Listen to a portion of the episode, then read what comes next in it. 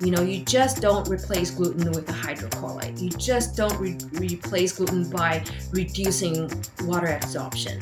You replace gluten by a better quality flour, better fermentation uh, procedures, and definitely enzymes. Welcome to Since Sliced Bread. I'm your host, Charlotte Atchley, editor of Baking and Snack. Ingredients, raw materials, transportation all of these costs are rising as the global supply chain constricts under the pressures of labor shortages and the pandemic. At the same time, the baking industry continues to grow as consumer demand holds steady. In this season of Since Sliced Bread, we're looking at how your bakery can make it through to the other side of this crisis. In this episode of Since Sliced Bread, I spoke with Lin Carson, founder and CEO of Bakerpedia. Supply chain issues have caused shortages in critical bakery ingredients like vital wheat gluten and dough conditioners. Lin shares with us how bakers can adjust their formulas to make up for these missing ingredients. Welcome to Since Sliced Bread, Lin. Thank you, Charlotte. How are you doing? I'm good. How are you? I'm doing great. Thank you. How's it going in the baking industry?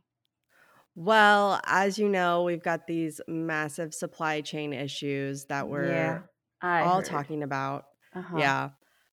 And I really wanted to talk to you about um, the ingredient side of things. Um, we've seen, I've had lots of conversations with bakers about having to pivot really quickly with their ingredient suppliers, either trying a completely new supplier a new ingredient to kind of make up for shortages that are happening out there in the marketplace right now. Yeah, that that with the shortage in labor really really hurts right now for a lot of bakers and that's what we're seeing as well. The first thing that I would recommend doing is to really understand your flour or mm-hmm. train the people on the floor on how to read flour COAs and, and where the flour is from, what's the protein, ash, and moisture. So basic flour knowledge.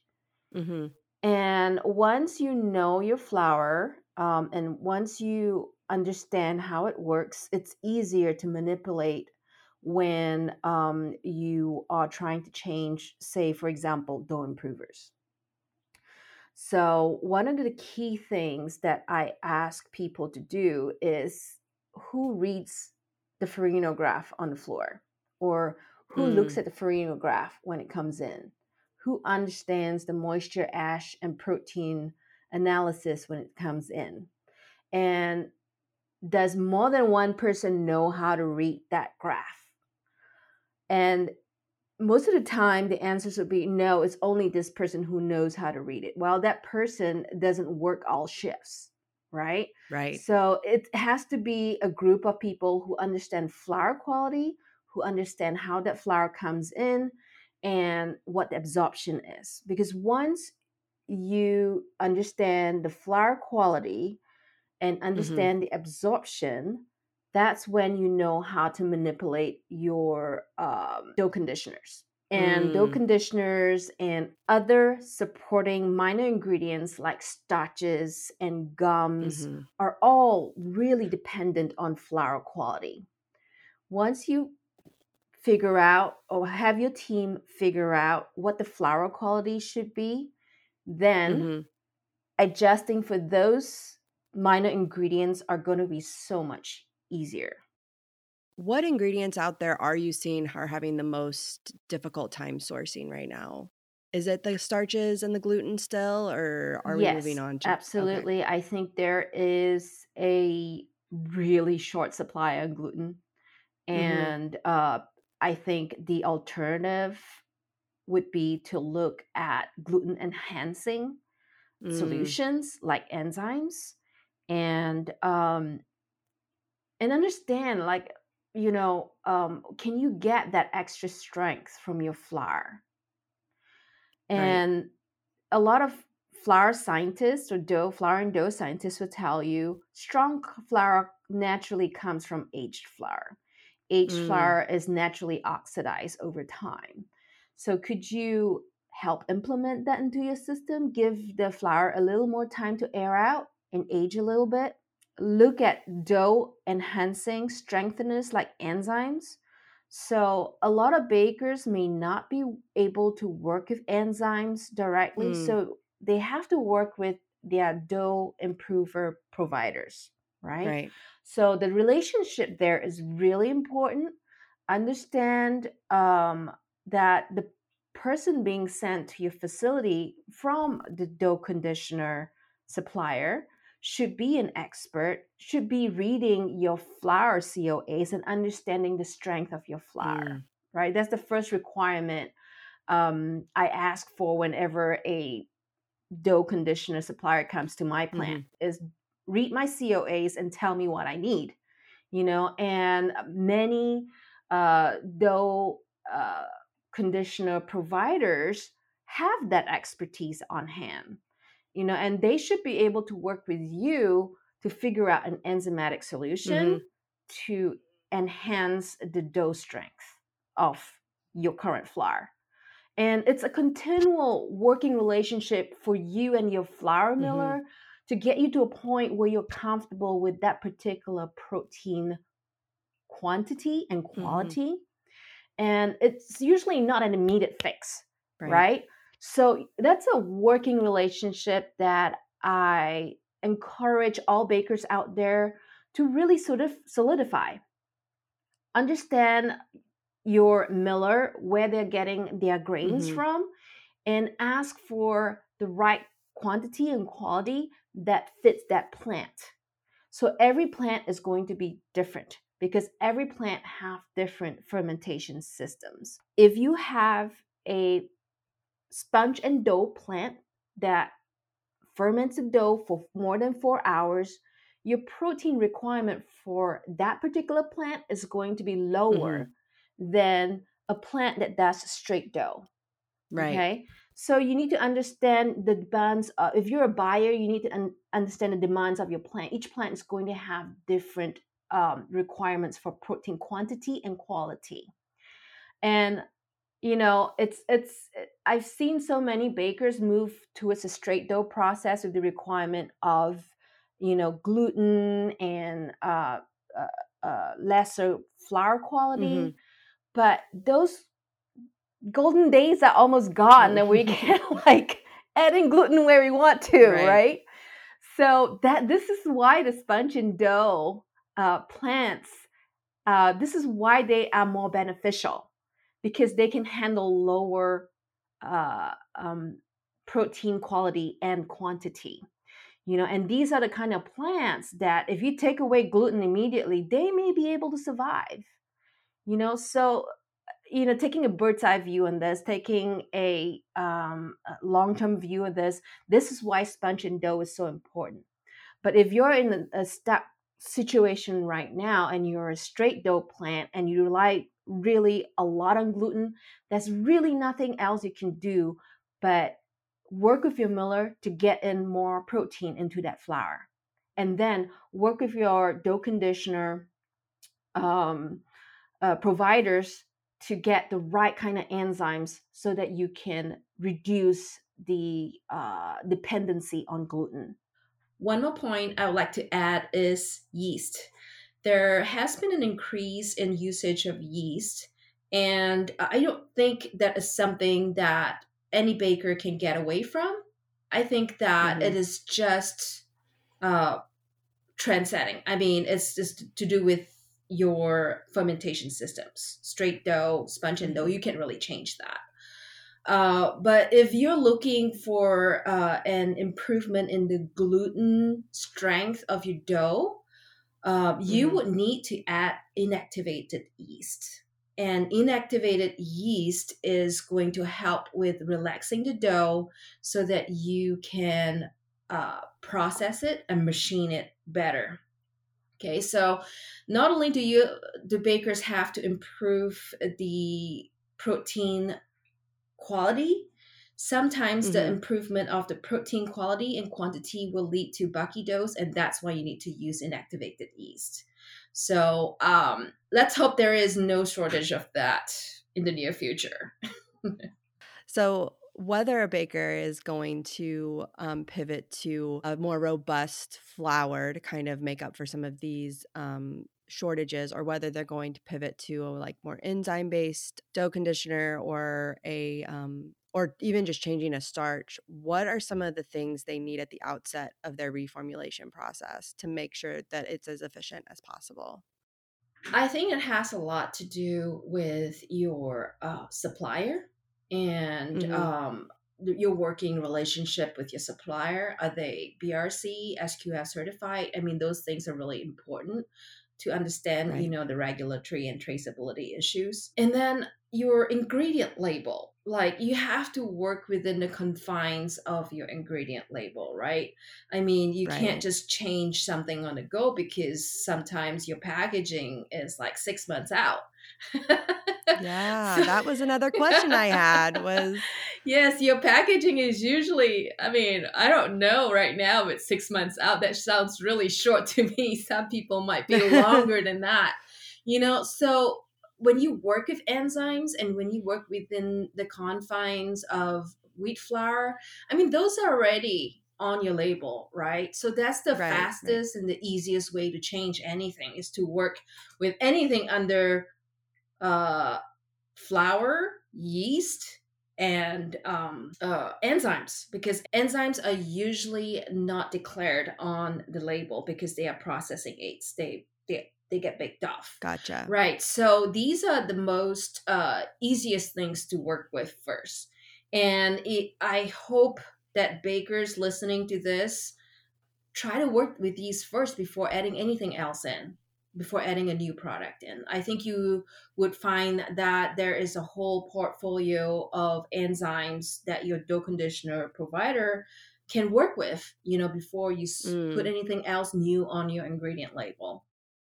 When it comes to the reformulation process, like there are pretty straightforward steps of how to reformulate a product, but it's a long process. I know we don't like to talk about cutting corners, but but are there corners that can be cut to kind of speed things up or are there corners they definitely should not cut when it comes to the reformulations? Um, I think it lies really in flour quality again, whether or mm. not you cut corners there, right? I mean, if you're going to cut corner on flour quality, um, then you have to be, con- you know, make sure that the mills provide it at a consistent, um, mm-hmm. at a consistent quality for you at the same time, you know, I think there is a possibility with technology to really cut the gluten because I've seen a yeah. lot of uh, gluten replacing technologies with uh, with enzymes. So yeah, you can cut mm. gluten, but make sure you use the right enzyme formula. Um, and a lot of the enzyme uh, replacement formulas for gluten include um, uh, fast acting enzymes and ascorbic acid make sure when you use this that you might need to look into inactivated yeast as well you know because mm-hmm. these uh, protein enhancing dough enzymes make it really really bucky and make it really hard to machine. And if you over uh, oxidize the system you're going to get blotchiness on the product. So it's a lot to think about. It's not the easiest thing but if you want to cut corners i say cut the gluten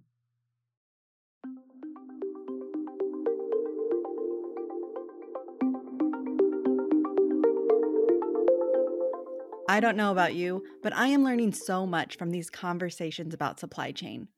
But I'd like to tell you about another project we're working on at Baking and Snack to provide you with some more expert insights, this time on automation and the labor shortage.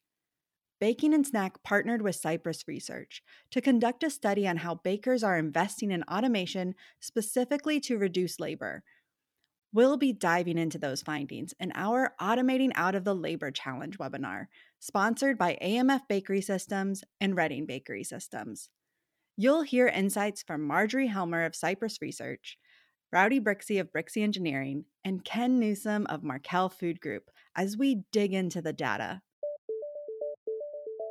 What about in the whole back and forth with testing? Is it faster and more efficient to go directly to the supplier's site to work in R&D and troubleshoot this sort of thing or is there a way to kind of speed up that back and forth? I think it is easier for you to work with your dough conditioner improver supplier because I feel that all of them have technical support right now. They have the intelligence, they have the research, they have the tools. And uh, if you reach out to them, most likely you'll get a flour and dough specialist who have done this before. You know, yeah. um, at the same time, don't forget on training your people and training them how to monitor flour quality. That's really important. You know, and buy the right flour. Try not to try not to buy the cheapest flour. Buy you know quality flour that that can be um, within uh, your uh, request for protein quality plus minus 0.5 wherever you you decide your protein quantity to be you know um, i i feel that millers in the field right now have the opportunity to cater to their customers better at this time it's a time crunch because of our labor issues and to mm-hmm. for you to really work that relationship with them and form a solid bond. That's what i'm saying. It's like you really need to massage that relationship with your flour miller to get good quality flour yeah, that's like a theme with, that's been coming up in all of these conversations is just the relationships and the communication mm-hmm. between across the entire supply chain has been so critical right. to smoothing out this process. Right. So, um, at, at, at the same time, you know, try to take a, uh, a, a bigger lens, you know, onto training your people and uh, getting it's so hard right now to even say get the right people in place because right, everybody right. is struggling you know but the people that you have in place make sure that you train them make sure that you do whatever mm-hmm. you can to keep them because they have options i was curious you threw out a number there what is the flour quality content and quality bakers should be looking for and is does that change depending on the product yes, the absolutely. process they're using absolutely every plant is going to be different depending on the uh, dough system and like mm-hmm. i said flour uh, you know flour and sponge you know sponge and dough systems are going to require lesser um, i've seen some artisanal bread facilities going with 10 to 11 percent uh, mm. yeah really low Wow. Really low uh, protein quality and quantity. And that's because they give it a lot of fermentation and their flour is like very oxidized, very aged. Mm. Um, and to go to a green flour system where the flour is milled within uh, and used within 48 hours and a straight dough system for those kind of systems you need more gluten you need more enzymes. You know, for sponge and dough systems, yeah. we're using aged flour or longer fermentation times, like eight hours or more. You can go with a lower protein quantity and a better protein gotcha. quality. Yeah. So it really depends on where you are. Um, I've seen straight dough plants with green flour requiring 13.5 plus minus 0.5%. You know, and that's really, yeah. I say that's pretty high. I did want to ask um, what applications are going. You, we've talked about the easiest ingredients to work with on the fly are going to be yeast, mm-hmm. enzymes, because they're not going to impact right. the label. Um, what applications are going to be the most forgiving, or on the flip side, the least forgiving when it comes to f- changes? Oh, it's so hard to give a definitive answer for this because again it really depends on your system. Like sure. th- that's why i don't know if you know me enough uh, to to hear the things that i've said about sponge and dough systems right? I mean over the last decade a lot of people have migrated to the straight dough system and um, that's fine until we hit a crisis like that. Um, now is the time where the sponge and dough systems have more forgiving um, mm. are more forgiving towards you know the lower uh, protein content less gluten you know um, more fermentation time to uh, accommodate you know process errors to accommodate mm. variation in flour quality so i have always been an advocate for um, a sponge and dough system and even though if you can't accommodate a sponge and dough system a water brew system is a compromise in between a straight dough and sponge and dough and okay. yeah the flour flour brew utilize your flour brew to a point where you can dump in as much flour as you can in that flour brew. That way, it gives your flours more time to condition and better mm-hmm. extensibility, better performance. So, in this aspect, you know, if you can't work the ingredient side, definitely look into optimizing the processing side of things. What about when, because I've had bakers talking to me about having to switch supply, like completely switch suppliers altogether and create a new relationship how do how can they vet new suppliers quickly when that happens i think you you should look at your suppliers technical team who do they mm. who do they have on your technical team do they know how to read um flour specs right i would ask that question up front you know because a lot of the providers that i work i used to work with they all knew how to read specs. They all knew how to read the Farinograph. So that mm-hmm. would assure me, you know, moving forward that they know how to hit the ground running with me as a baker. You know, here's my here's what yeah. my Farinograph look like. Give me the solution. that's what I would look at, and that's how I would switch immediately. And the flour quality is so important because that's the basis of our yes. I mean, yeah, it's over fifty percent for a wheat flour situation. You know, right? I mean, it feels obvious to say, but I feel like we need to just oh, say no, that. it's like no, you're not. Yeah, you're not wrong in saying that because a lot of bakers actually right now as we see this huge resignation going into place where new people are coming in they look at our, our baking system they're like why are you all doing this? You know it's mm. supposed to be input in input out. No baking and flouring dough is totally different. It requires a different kind of science.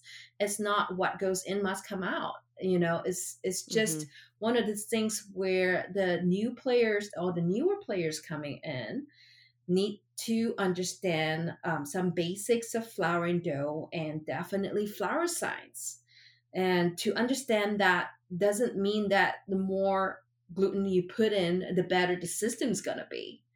You know, um, mm-hmm. you need to consider like all these costs associated with gluten. I mean, if you're lucky enough to get gluten, because right now we're just fighting for right. we're all fighting for gluten. You know, so right. that's the issue. It's just try to create a better system that does not rely on on added gluten as much. And you know, back to what I uh, encourage bakers to think long term sponge and dough, you know, aged flour, you know, a, a longer fermentation system. Those are things to think about if ever we mm. go into a crisis again. I was curious, um, what are the signs? Like, how can't, I mean, we've talked about um, leaning in toward your flour quality and looking at potentially other processes. Um, when it comes to kind of looking ahead at getting ahead of this issue, are there signs bakers should watch for or contingency plans they can make when they're not in crisis mode to kind of absorb the next crisis or keep an eye out for the next ingredient that might be short? It is really hard to predict what's coming down the line. Mm-hmm. Um, I am a person who believes in training. And the more training mm-hmm. we can give the most versatile people on the floor, is the best we can do right now to to prepare ourselves for what's coming you know when i say the right. most versatile people on the floor you as you know the plant manager you as the production uh, supervisor you need to start building those relationship with the most um, uh, eager people on the floor who can learn, right? Pick them up and make sure that they get on a career path, that they can be trained, that they can be in different stations, you know, um, can be both utilized at the mixer, at the, you know, uh, makeup and at the oven and at the cooling stations that they can be used on all these positions and if you identify individuals who can run shifts who can um, run different stations make sure that you train them adequately so that they can be promoted and be you know be part of your team to help with the solution because a lot of the time um, in predicaments like that the solution comes from your best people you know and right. you have to rely on them because they're the ones who would be coming up with the solutions for you so i say you know um, what can we do we can train people and we can keep training people and we can do our best to keep the best people that we have in our company and make sure that they remain um, uh, uh, well trained and and well mentored by you so that's my solution to that. Um, there is because yeah. yeah. I mean, there's always I mean, there's always ingredient solutions, and I can tell you right now, there is also a brain drain on the ingredient supplier side as well. So mm. um, the better people are, uh, are joining companies that you know have better solutions, and those choices are going to be streamlined here pretty soon yeah, it's just tight. It's a tight labor market all around. Like back to what you were saying about training your own people, like those are the people on the production room floor who are going to be looking at the Mm-hmm. ingredient inventory and saying, how do I stretch the gluten inventory that we do have? Yeah. What can I do in the mixing bowl or with the flour to ensure that we can make what gluten we do have last and still get a good product out of it? Correct. Um, but they can't make those decisions without Yeah, without the knowledge, they can't do that. And just for someone without flour and dough training to think of solutions on the fly like that's pretty dangerous because Right. they will recommend things that are not that are not uh, that are not suitable. Like I've seen people try to replace gluten with a hydrocolloid before, like a xanthan gum or a um, you know a guar gum kind of solution, and that's not appropriate. I mean, mainly because they're two different functionalities altogether. You know so you you do see that kind of substitution sometimes and that's because they don't have flour and dough knowledge. You know you just Mhm. don't replace gluten with a hydrocolloid. You just don't re- replace gluten by reducing water absorption. You replace gluten by a better quality flour better fermentation uh, procedures and definitely enzymes you know so training again is so important. You get to, got to get the right people with flour and dough knowledge into the vital positions in your bakery. So what I'm hearing you say, just to sum up, is invest in your flour, yep. have good, strong relationships with your ingredient suppliers who have this know-how, Mhm. and then train your people to also have this know-how. correct. It's an all-around solution. Right, right. Well, Lin, thank you so much for sharing your your dough know-how with us today on Since Sliced Bread. I really appreciate it. thank you charlotte nice talking to you Thank you for listening to Since Sliced Bread. If you'd like to join the conversation, leave us a voicemail at 816 968 7772. Or you can record a message using the voice memo app on your smartphone and email it to podcast at sosland.com. Don't forget to subscribe to Since Sliced Bread on Apple Podcasts, Google Podcasts, Spotify, or wherever you listen to podcasts, and drop us a review. Since Sliced Bread is a baking and snack podcast produced by Taryn Parker and hosted by Charlotte Atchley.